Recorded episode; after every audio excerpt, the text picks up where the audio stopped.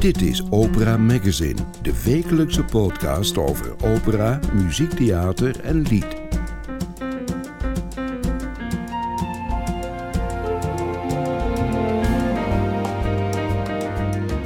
In deze aflevering van Opera Magazine hoort u hoe tenor Bogdan Volkov zich voorbereidt in Amsterdam op zijn rol in La Traviata. En in welke nieuwe productie de studenten van de DNOA zijn gedoken met echte barokopera van Karl Heinrich Kraun. Welkom bij Opera Magazine.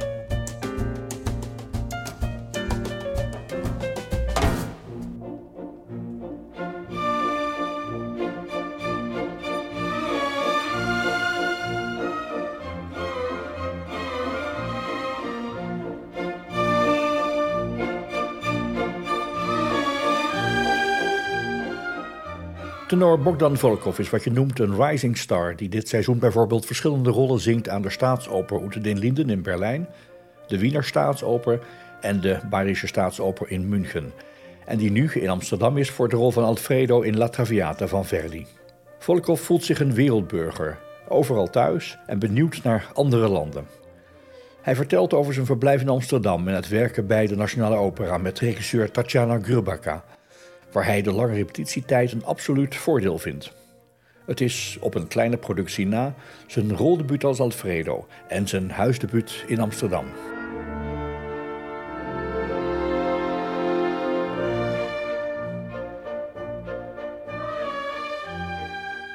Bogdan Volkov, first time in Amsterdam, I guess? Yes, first time. How are you doing in this city? Oh, that's wonderful. Fantastic city. I like its coziness and warmness and atmosphere. I'm I'm I'm very lucky that it's my first time and I have such bright emotions here. Because as a singer, you're uh, used to being in one city for six, seven weeks, and Amsterdam is famous for having long periods of rehearsing. How does life look like for a singer like you in a strange city, being maybe on your own? It's always a new adventure, and I like this style, at least now. I like that I'm moving uh, a lot and discovering new places, new theaters, for me, finding new friends and colleagues. And uh, the more I'm traveling and doing it, the, the smaller uh, Earth for me sinks. I, I, I feel like the, the Earth is smaller than, than I felt before. The country is smaller and distance smaller, so I feel like I'm traveling not from one country to second country, but just crossing from one room to second room. so you're a real global citizen. Mm. I would say I don't know where is my home because I'm so traveling so much, and I'm try. Uh, but I feel I, I'm happy because I feel at home in any place. I just need to have some cozy place.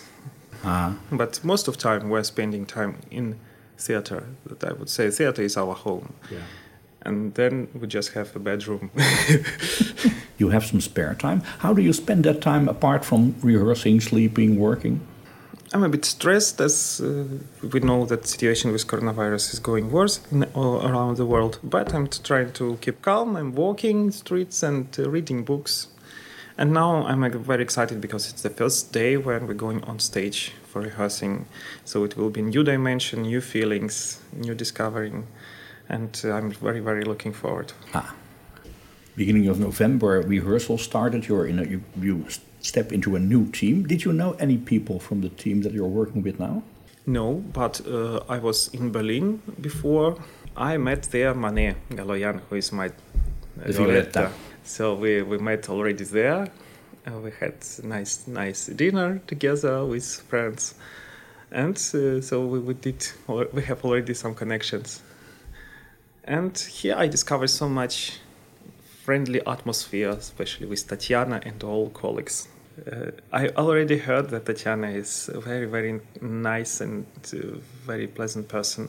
But uh, when I came, I discovered it even more. Uh, she's so friendly and positive. Even when she's tired, she's always smiling, and it's it's inspiring us so much to we are really enjoying of what we're doing, even if the story is, uh, has some tragical moments and stories. It doesn't end well with Violetta. Yes, but it's it's, it's opera. That's true. You're new for the Dutch audience, so let's for a second go back to 15 year old Bogdan Volkov, what kind of person, what kind of life? Uh, I was in uh, college, music college in Kiev. I was still uh, finding my my way and my view of life. I I was always interested in music and in singing. I started to uh, learning piano at six uh, years and started to sing at nine. What kind of songs did you sing when you were so young? Children's songs, but not so light music. I always liked more academic music. classical music? More classical, yeah. yeah. We, we sang some romances and songs, but uh, still, I didn't feel strong connections to opera. I, I liked to sing, but I did, not see yet myself on stage of opera house. I, I, had still to discover it for me. And once, but I, I was already uh, chosen my way to be a musician anyway. But once I got sick for a few weeks, I spent a lot of time at home and just was surfing in internet and found, found the famous recording of Maria Callas and uh, Tito Gobbi in the Firenze Tosca from Royal Opera House, Covent Garden. Ah, legendary performance. Yes, and I was so touched. And I was. It was a big explosion of my universe. Can you describe what happened in your mind and in your emotions? Yes, I, I uh, at that time I didn't understand what are they uh, singing about. It, it was so energetically and i could not close my eyes of watching it. It was so interesting and i watched it many many times and i found how, how it's interesting that people singing and both acting making such a great tense tension and such interesting atmosphere that this is another kind of theater it's not just about sing, singing or just acting. It's it's something what I want to do, what I what I liked very much. This is, for example, like star on what I, I would love to to watch always and to move this direction. And then I found films with Mario Lanza, and of course it was like new injection to to, to my enthusiastic. Uh, was it love at first sight with opera? Mm, yes, yes. And did watching those videos, hearing those voices, change your idea about your future? from that moment for me, music was not just about notes and singing. And there I found maybe I think this is the soul of of opera because opera is a, a genre of musical theater. But uh, yes, I, I, would say in, in this in this moment I, I discovered opera for me in a new way. Ah. Because being a tenor means that you always on stage suffer from love. Like you will be rejected. I can promise you that Violetta will reject you on stage in La Traviata. And you are suffering as Nemorino in uh, in uh, L'Elisir d'Amore. Tenors always get the girl, but always in terms of suffering and, and, and, and cool life. Is that something that belongs to your character? Are you more someone who would suffer from love than being heroic like a baritone or a bass? I think uh, it's connected with the um, voice and age and uh, viewing of composers because it always was like young people they had uh, more uh, high voice and of course in this age when you're a teenager you have your first love you're suffer, suffering so much it's very natural yeah? And then you are starting to get uh, older and more life experienced person you are getting to be calmer or maybe you're, you're seeing already things not so emotionally but more with wisdom. And uh, this, that's why any tenor in any age will be suffering youngster let's listen to your voice and i found a recording of the operalia 2016 where you got second prize the orchestra conducted by placido domingo and you sung beautiful as it can be Kuda Kuda, the aria from Lensky from Yevgeny Onegin. What do you remember of that night and of that music? Oh. It, it, was a very special period of my life. And I decided to take part in, in the Operalia just well, as a secret. I, I didn't plan to do it. Uh, and I just, but I, I just had some something who was sitting on my sh- left shoulder and say, let's try. and I sent a few recordings and then in after some times, I got message that I I'm in the semifinals, and I was so stressed and shocked because I didn't prepare any any program for the competition, and of course I was I started to to preparing so. Uh, much with my all my coaches, uh, with the teachers. Uh, that time I was uh, in young artist program of the Bolshoi Theater, and I in would Moscow, say in Moscow, yeah.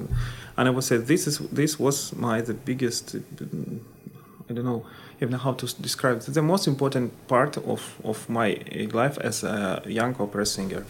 Being formed as a professional singer. Yes, in, in especially in this in this program, because I was lucky that even at the first year of being uh, artist of young artist program, I was chosen by uh, great conductor Gennady Rozhdestvensky uh, to sing uh, one of uh, leading roles in uh, opera Tsar's Bride by Rimsky-Korsakov. Uh, in the premiere of this that season, when I, I and my colleague Olga Kulchynska were very good friends, we sang the, in the premiere of, of new production at the Bolshoi Theater, and then later with this uh, opera we came to Hong Kong, to New York, to Vienna, You traveled the world. Really, yeah. and uh, but we ha- have there very high quality professionalists and coaches, and everyone started support me so much. And, and it was on the other part of planet. It was in Mexico, Guadalajara. Guadalajara, yes. so it was a big, big uh, adventure of my life, and of course I wanted to to show my best and to doing all my best. Well, let's listen to Lenski singing Kuda Kuda, very melancholic, very romantic, beautiful voice, beautiful song, beautiful recording. Let's listen to you in Kuda Kuda.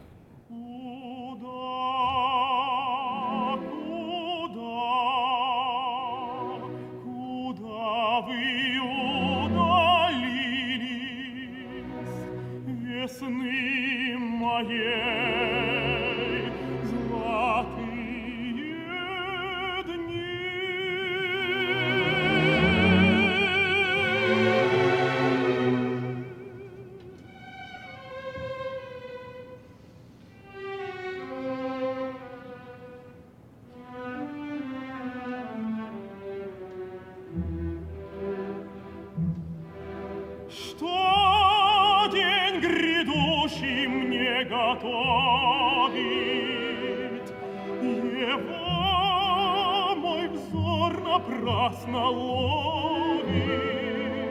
В глубокой тьме таится он. Нет нужды прав судьбы закон.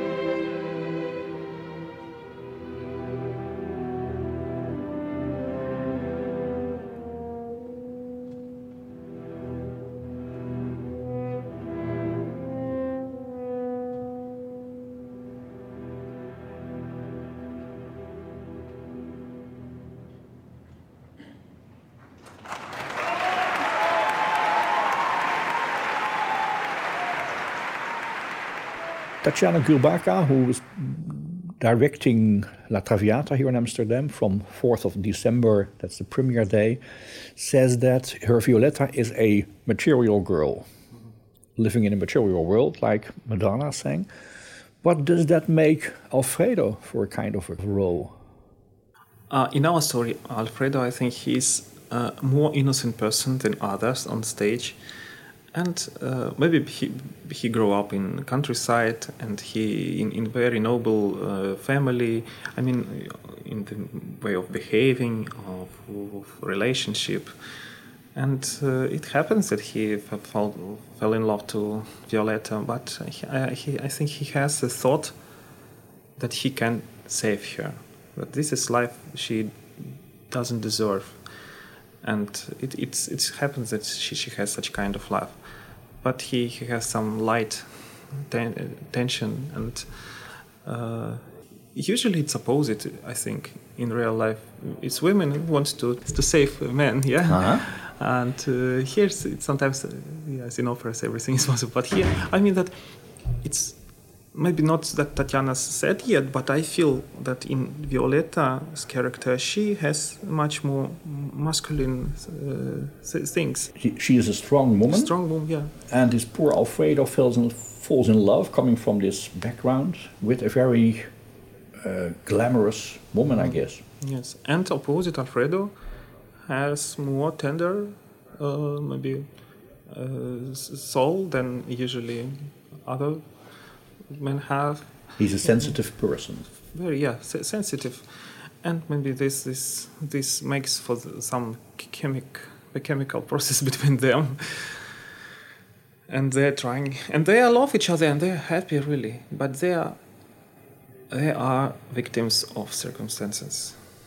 How, how will it look like? Have you seen drawings or have you seen anything of the, the set? In in our world, we don't have any set. We just have a big, huge platform, and this platform means that maybe it, it shows a level of society, and it's uh, not easy to climb on the top of it.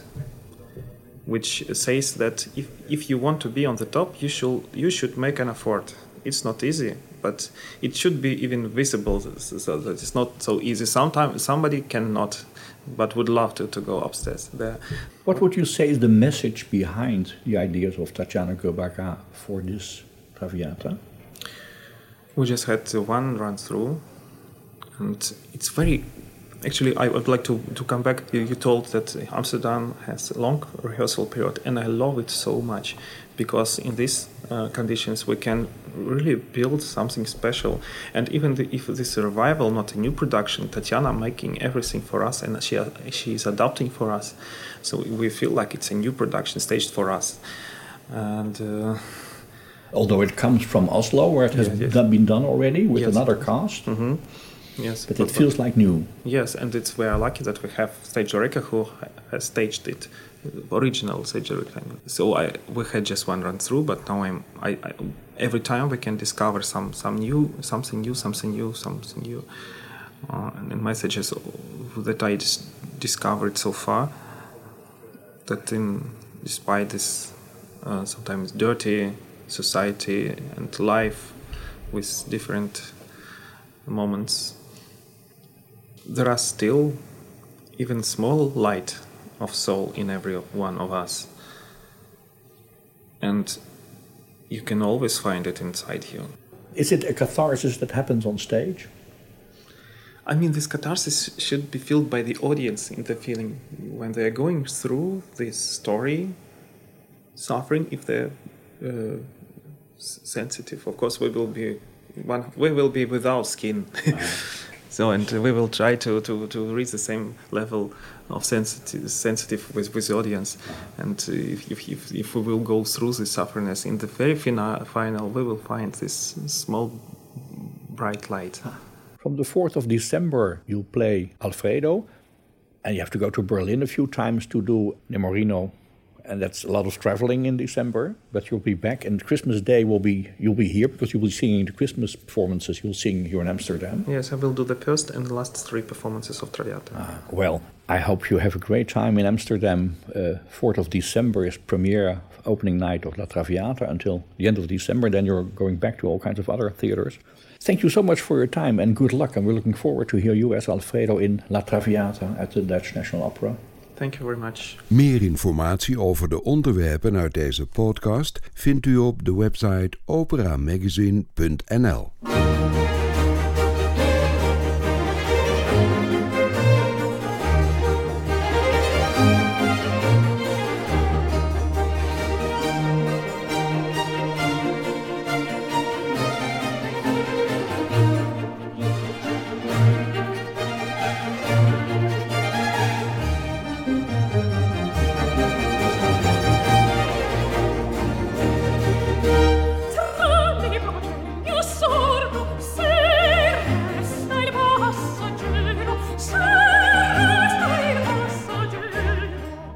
Dit is muziek van de nieuwe cd van sopraan Janine de Biek, Mirrors. Ze zingt een aria uit de opera Cleopatra e Cesare van Karl Heinrich Kraun. Het is de inleiding voor een gesprek met Paul McNamara van de Dutch National Opera Academy.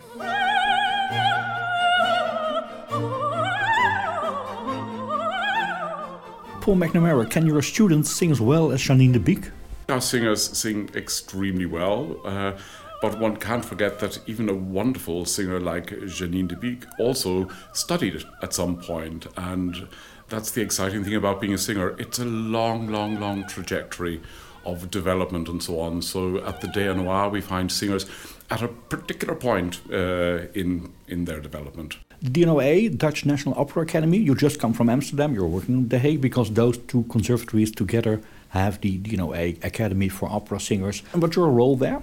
Uh, I am the artistic leader of the Dutch National Opera Academy, so I'm sort of responsible for the overall program, which operas we do, how the curriculum is taught, what the students learn. Um, the program, just some background, uh, was set up 25 years ago. Uh, Alexander Oliver was for many, many years the artistic leader. Uh, I've been in the job for just uh, just under three years now. It is a master's program, so it is different to an opera studio attached to an opera company, insofar as it's still based in the conservatoires. It's a partnership of the Conservatorium van Amsterdam and the Royal Conservatoire The Hague. Uh, and it's a master's course, as I say, where singing is not our principal subject performing opera is our principal subject. So it is not just about singing, but it is all the aspects of what make a good opera singer. Last production you did was Fledermaus, which was quite different from what you're doing now because we just heard Jeanine De Bique singing Tra le procelle assorto, an aria from Cleopatra e Cesare, an opera from Graun. The Graun, we started rehearsals in uh, late October 2020, and we got as far as having a piano run through on stage on the I think it was the 17th of December, and that's when the Christmas lockdown came last year. Uh, the piece was chosen for very specific reasons. I will go into those later. Uh, we decided that we, you know, we had put a lot of work into it, and the singers had put invested a huge amount of energy uh, and time and effort in preparing it that we would reschedule it. So initially we tried to reschedule it in April and it was amazing because everybody involved actually was available, but in the new year then it became apparent that that was also too much to hope for. So we decided then to postpone it again. The Royal Conservatoire here in The Hague is about to move to the new premises, Amare, but we are still in the old building for the for these weeks uh, until December, until Christmas.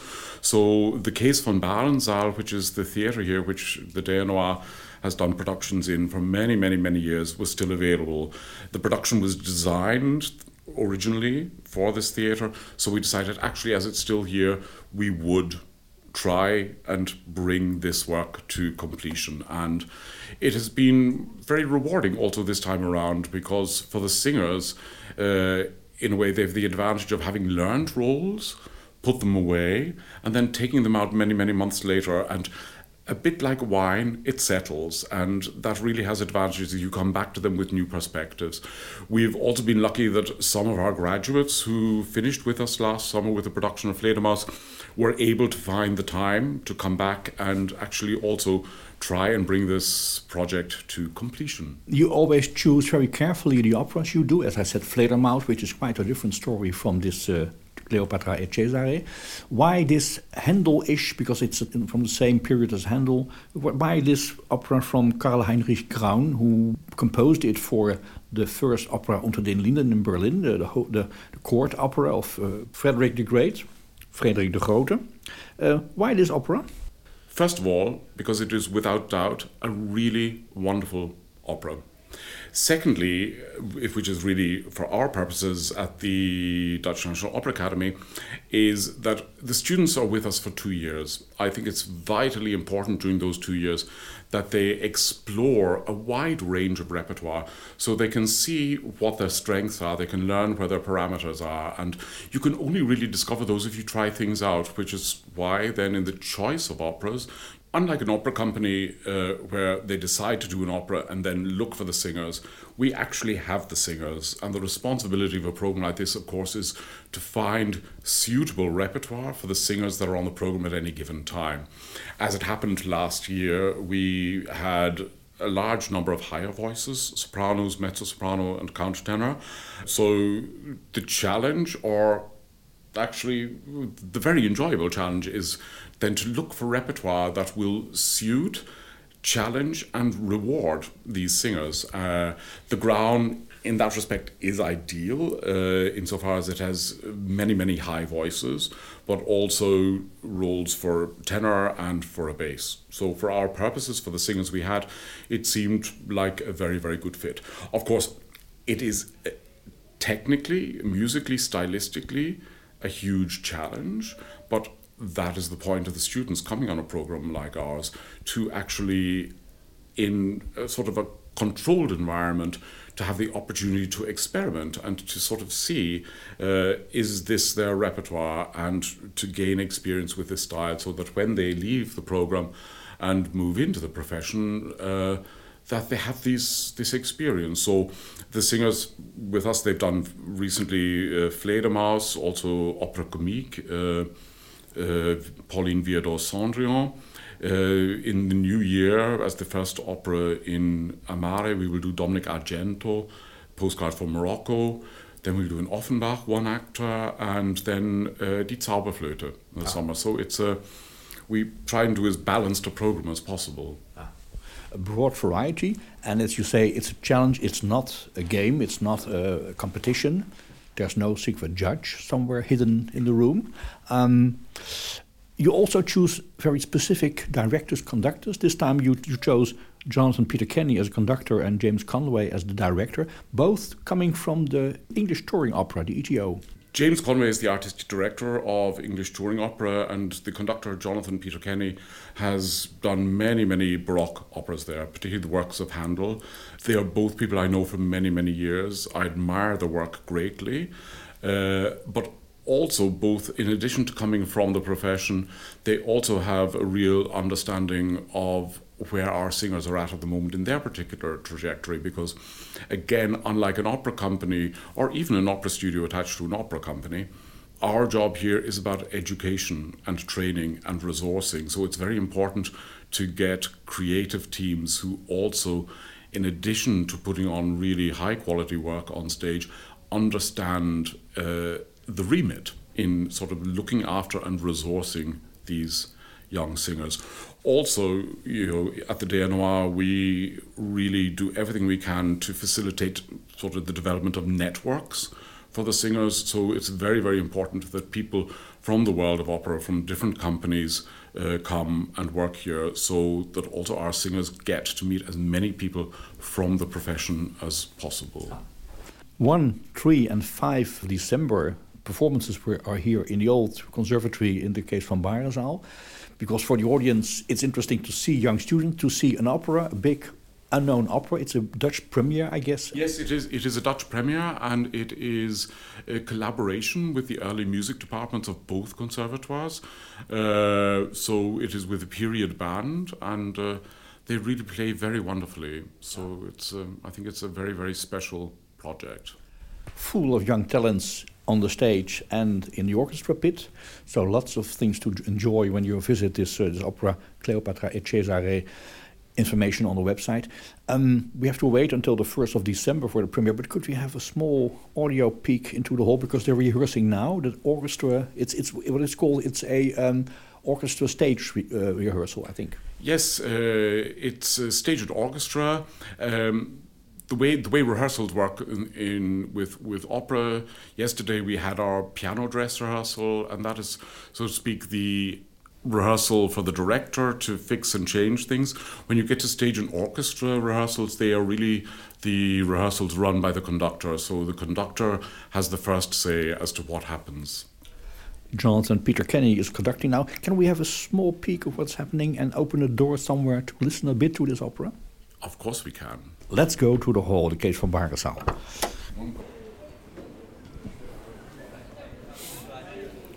First December, 3 December, 5th December, but that still is a bit uncertain because tomorrow there's again a press conference. What's going to happen if the press conference has a bad result for theaters? What will happen is if a lockdown comes, uh, we will not be able to perform the opera as planned for, a, for an audience next week, uh, which would be an awful pity, but it's also, it is the times we, we live in, but uh, it remains that the important experience and learning opportunity of actually standing in front of an audience that has been missed. And of course it is you know, the idea that uh, there will be further interruptions and further delays and cancellations is extremely sad. Yeah.